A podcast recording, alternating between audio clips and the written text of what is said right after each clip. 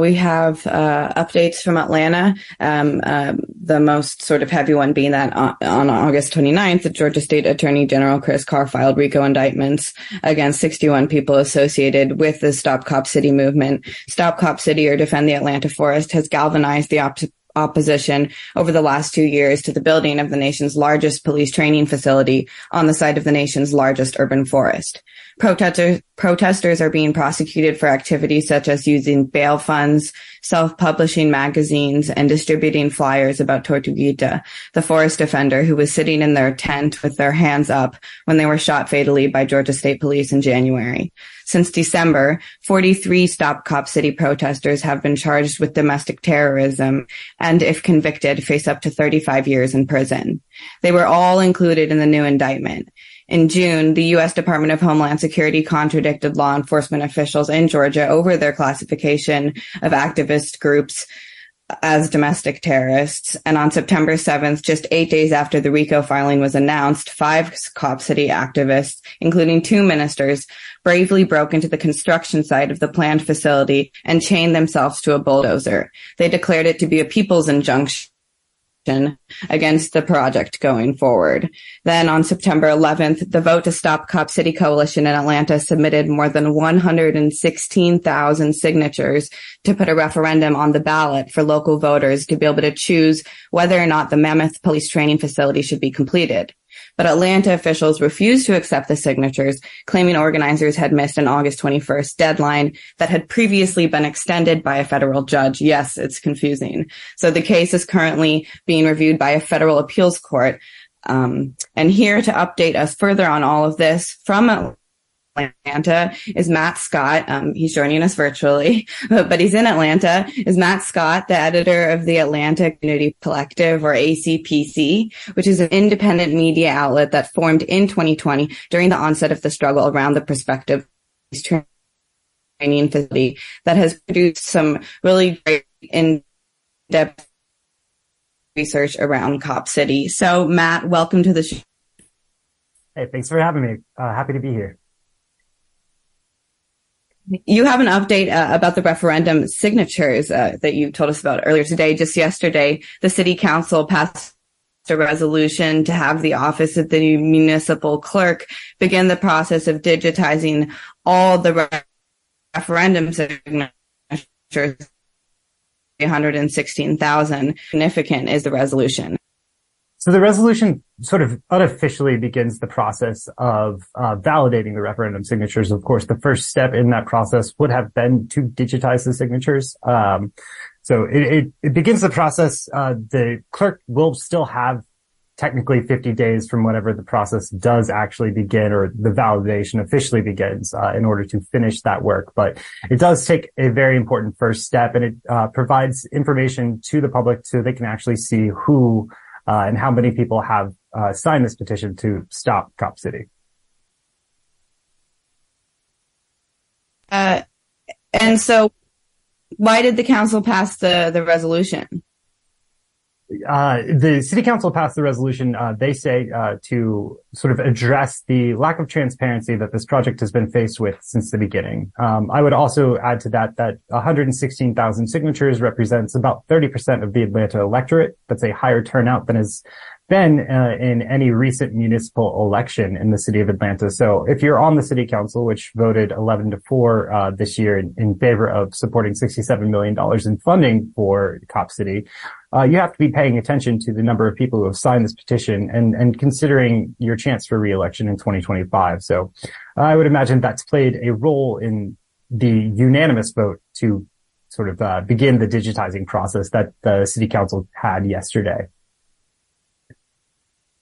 Right. And um, so we'll keep watching. As you said, uh, it, it, it's not um, of huge significance yet. Go ahead, John. Yeah, I, I have a, a, couple questions, uh, uh, Matt. Um, so, uh, first of all, just for uh, listeners who may not be entirely uh, up to speed on what's been happening in Atlanta, can you just describe the Weelaunee Forest where this uh, huge police training complex would be built and sort of what's out at stake out there and why people have been fighting so hard uh, uh, for this cause. And then uh, can't help but note that the, the RICO charges them, uh, that were filed recently, uh, are dated back to May 25th, 2020, the day, uh, George Floyd was murdered by Minneapolis police officers. And in, the previous bond hearings for the Stop City activists, uh, Deputy Georgia Deputy Attorney General John Fowler argued that the movement is directly connected to the George Floyd uprising. Uh, uh, this certainly really kind of captures the backlash that has taken place in, in various levels of government against that uprising. And, and, and of course, we see the creation of the training center. But so if you can talk both about the their attempts to, you know, link this to the George Floyd uh, uh, uh, protests and uprising, and just also just fill us in on why that forest out there is so important to people. Sure. So we're talking largely about uh, about a 700 acre piece of forest, uh, contiguous forest in Southwest Atlanta, just outside of the city proper. So it's an unincorporated DeKalb, which means the residents around it don't have the ability to vote on what the city of Atlanta is doing with this property. Now, about half of that total uh, acreage belongs to the city of Atlanta. It purchased it uh, from the W.E.B. Key family in the early 20th century. The Key family uh, had a plantation there, and prior to that, the Muskogee people lived in these lands. So the history of this land uh, has largely been reflective of of the atrocities that America has, has created. Uh, over the course of its existence. And then, of course, in the 20th century, when the city of Atlanta purchased this land, they turned it into an operating prison farm. Uh, throughout the course of its history as a prison farm, numerous civil rights allegations were made against it, uh, and and it became a, a, site of of sort of understanding the ills of, of the prison system. Uh, so the prison farm stopped operating around 1995 and the area was left uh, to return to its natural state, return to, to being a forest. Uh, the city of Atlanta continued to use bits of this land and continues to this day to use bits of this land for a uh, gun range uh, just outside of several residential neighborhoods. Uh, but largely the, the forest was left to sort of retake uh, most of this land. it by the uh, mid 2010s, it, it, had been named one of the four lungs of Atlanta. So it's its considerable importance in terms of Atlanta's uh, resiliency in the face of climate change. In 2017, this land was enshrined in the City of Atlanta Code uh, as part of the South River uh, Forest Plan, where it was intended to be protected and preserved uh, throughout Atlanta's history in order to protect us against sort of these threats that that we face uh, with global uh, global climate change. Then, of course, the city changed its mind in, in 2021, uh, choosing instead of preserving this land to lease uh, acreage to the Atlanta Police Foundation for the construction of this facility. Uh, there's been outcry from the very beginning of the announcement of this project, and and, and uh, activists have fought hard against it. Uh, in, in, several different venues, uh, from electoral to physical occupation of the forest. It's become one of the main issues that's, that Atlantans are, are, facing today and representative of a lot of the larger struggles that we see nationally in terms of environmental justice, racial justice, and, and policing abolition. Uh, the, so that all does tie then together with the RICO charges, which you said, uh, date back to May 25th, 2020, the day that George Floyd was killed what we've seen in this 109 page indictment is uh, the attorney general's office sort of paint the story that the defend the Atlanta forest comes directly out of the George Floyd uprising, and he's connecting all of these things through the Atlanta Solidarity Fund, uh, which bailed protesters out dating back to 2016, but largely came into the consciousness of Atlanta during the George Floyd uprising of 2020. And that's sort of the central through line that we see throughout the 109 page indictment from the Attorney General's office. Right. And I want to talk a little bit um, about the Atlanta Solidarity Fund uh, and how uh, actually uh, ACPC, uh, Atlanta Community Press Collective, you know, uh, wrote an, an, article last week that they're being basically portrayed um, as the somewhat the heart of the, you know, quote unquote conspiracy at this RICO case. Can you talk a little bit about that and just sort of what it means that a solidarity fund is uh, being considered that way and um, what truth there is, if any, to, to the allegations. Right. So the uh, Racketeering Influenced and Corrupt Organization Act, uh, both federally and on a state level, were created uh, in order to take down the, the mob or the mafia. And they were, it was created so that the actions of lower level mob employees could be tied to those of you know the leaders of, of these organizations and so what they are alleging in this indictment is that the solidarity fund is effectively the leader of this movement um, the three organizers behind the Solidarity Fund are, are, effectively leaders in this movement. And any action taken by anyone that they allege to be part of this movement uh, is the responsibility of those uh, three organizers. So th- this is certainly an attack on on uh, one of the key elements of, of protest now in in the United States, which is the use of bail funds that dates back to the civil rights movement. Um, it, we wouldn't be in a lot of the spaces that we are if there weren't the creation of bail funds. You know, largely what we see during protests, and I'm sure you see the same thing in New York, is that police mass arrest people or, or indiscriminately arrest people in order to get them off the streets. Uh, and, and stop a protest in its tracks. And, you know, these individuals who, who face these arrests would be in, in jail for far longer were it not for the existence of these bail funds. So this represents an attack on on the very structure of protest in in America. Right. Um, so uh, I'm bouncing around here a little bit, but before we sort of head into some other questions, I just want to talk about the state of the land right now. Um, how much forest has been cleared? Um, what's going on currently? So the Atlanta Police Foundation was given 85 acres of land that they are allowed to clear. Uh, so the the land that they've been allowed to clear has been entirely cleared, uh, clear cut, and has been graded. So most of the environmental damage has already been done at this point. And originally, the the movement was, you know, alternatively named Stop Cop City or Defend the Atlanta Forest. Unfortunately, the Defend the Atlanta Forest part of the movement has now changed, uh, given that the damage has been done. Uh, but construction continues. They are trying to speed up uh, the or they're trying to carry out the construction process as quickly as possible ahead of any potential legal challenges to or injunctions uh, to argue that you know as much damage or as much construction has been done, it wouldn't make sense for them to stop construction to wait for something like uh, the referendum to be voted on. Oh, right, and um, so there's going to be a, a another mass action uh, on, or I don't, I mean, probably not on uh, the the forest. I don't know. Maybe you can tell me. There there have been a few. Will it, will this be the the fourth, the fifth, the sixth? I'm sorry, I don't know off the top of my head. Uh, so there have been six weeks of action uh, prior to this, and uh, so this November action uh, is is sort of looking to be like a mini week of action. Uh, organizers are asking right. Uh, supporters to come from from across the country and, and, internationally to Atlanta from November 10th through the 13th. So not a full on week event, but we I anticipate seeing a lot of similar things that we, we've seen during weeks of action past. Uh, at the end of those uh, four days, uh, there's supposed to be an action um, where everyone gathered or will gather and, and attempt to stop construction at the actual site itself.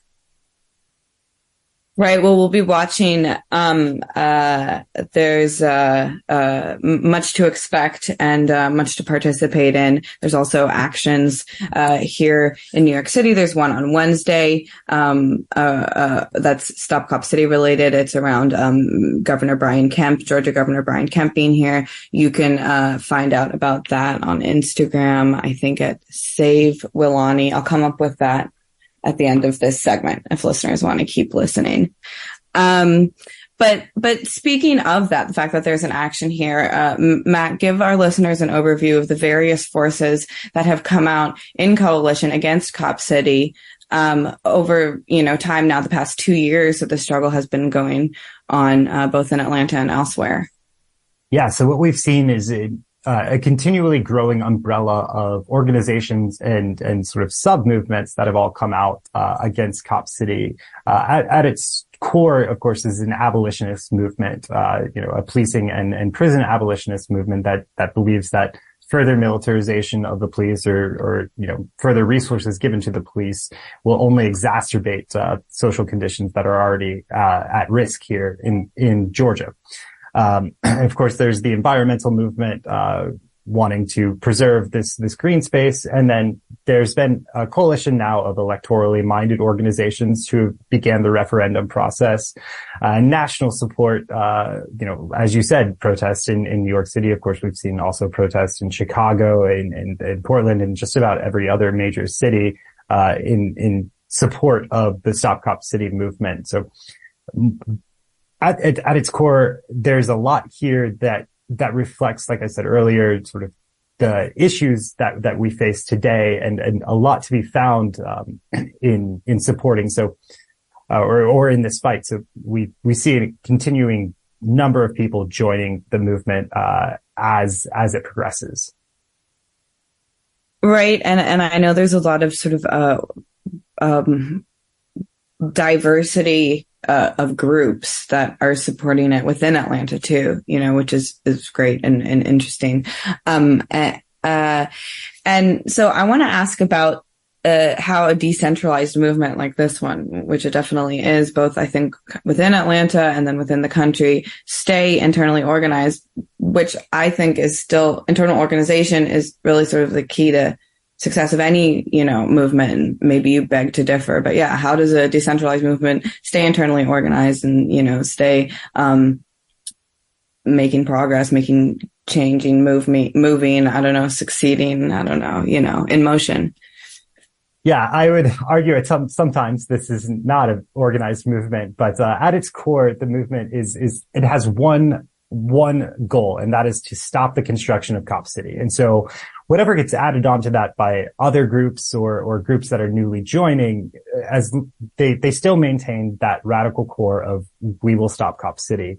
Uh, that's enabled disparate groups with disparate goals and intents to, to come alongside the Stop Cop City movement or join in with the Stop Cop City movement, uh, in, in furtherance of that main goal, which is stopping the construction of this facility. Uh, there are a couple social media accounts that stand at the core of this uh, that a lot of organizing is done through, and and you know the Defend the Atlanta Forest website. But structurally, there is no single organization that is leading the charge here. It is a conglomeration of organizations that come and go as as pleasing as they please uh, in furtherance of, of the movement. Right. And there you go. Um, and, uh, so I have the information, uh, for the action on, uh, tomorrow for people who are, are, wanting to know about that or share the information. Uh, the Instagram is Weelaunee Defense underscore NYC. So that's W E E L A U N as in Nancy E E Defense underscore NYC is the account you can follow for New York City based actions to support Stop Cop City. Uh, and there is tomorrow night at 6 p.m. at the Plaza Hotel, 768 Fifth Avenue in uh, response to Governor Brian Kemp being here in New York City.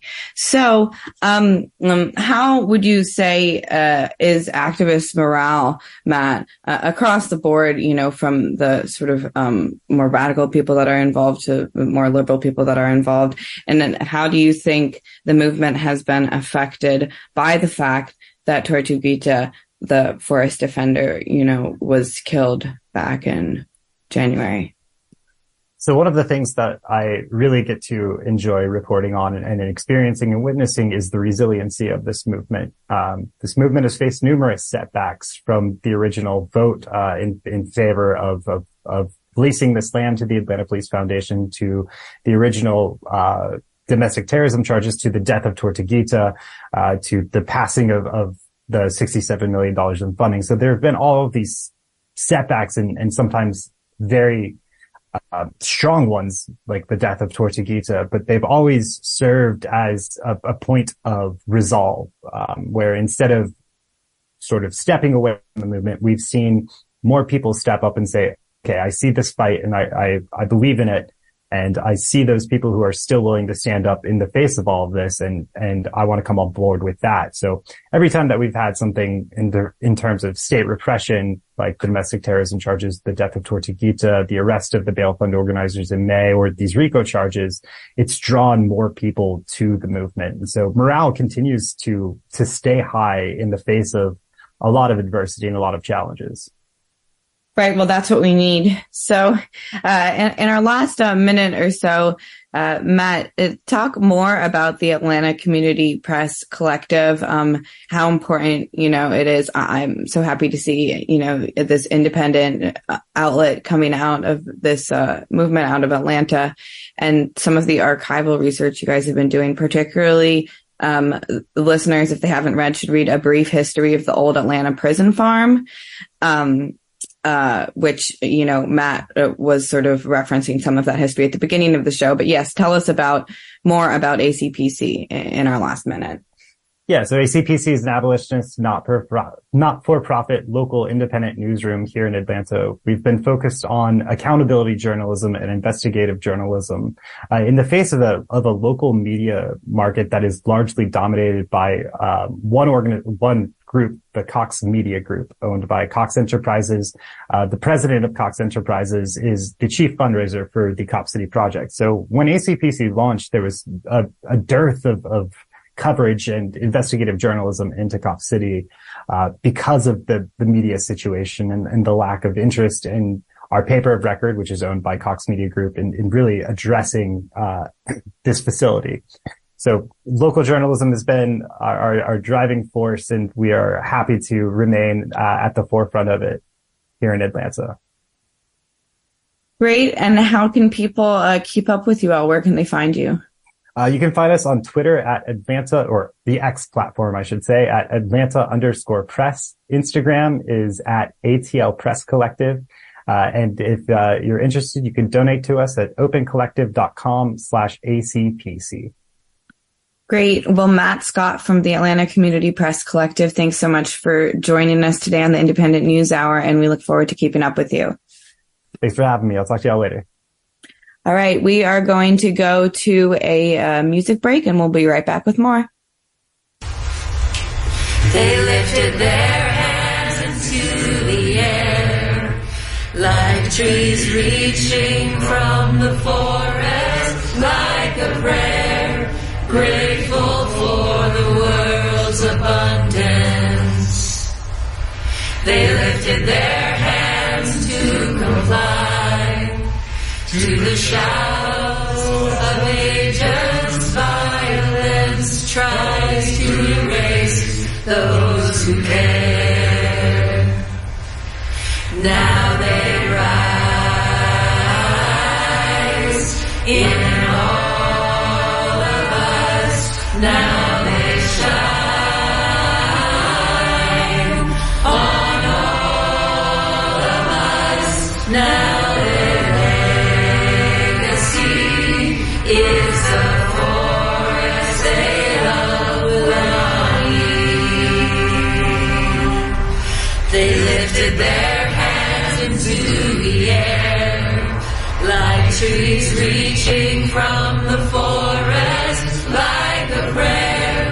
grateful for the world's abundance. They lifted their hands to comply to the shouts of agents. Violence tries to erase those who care.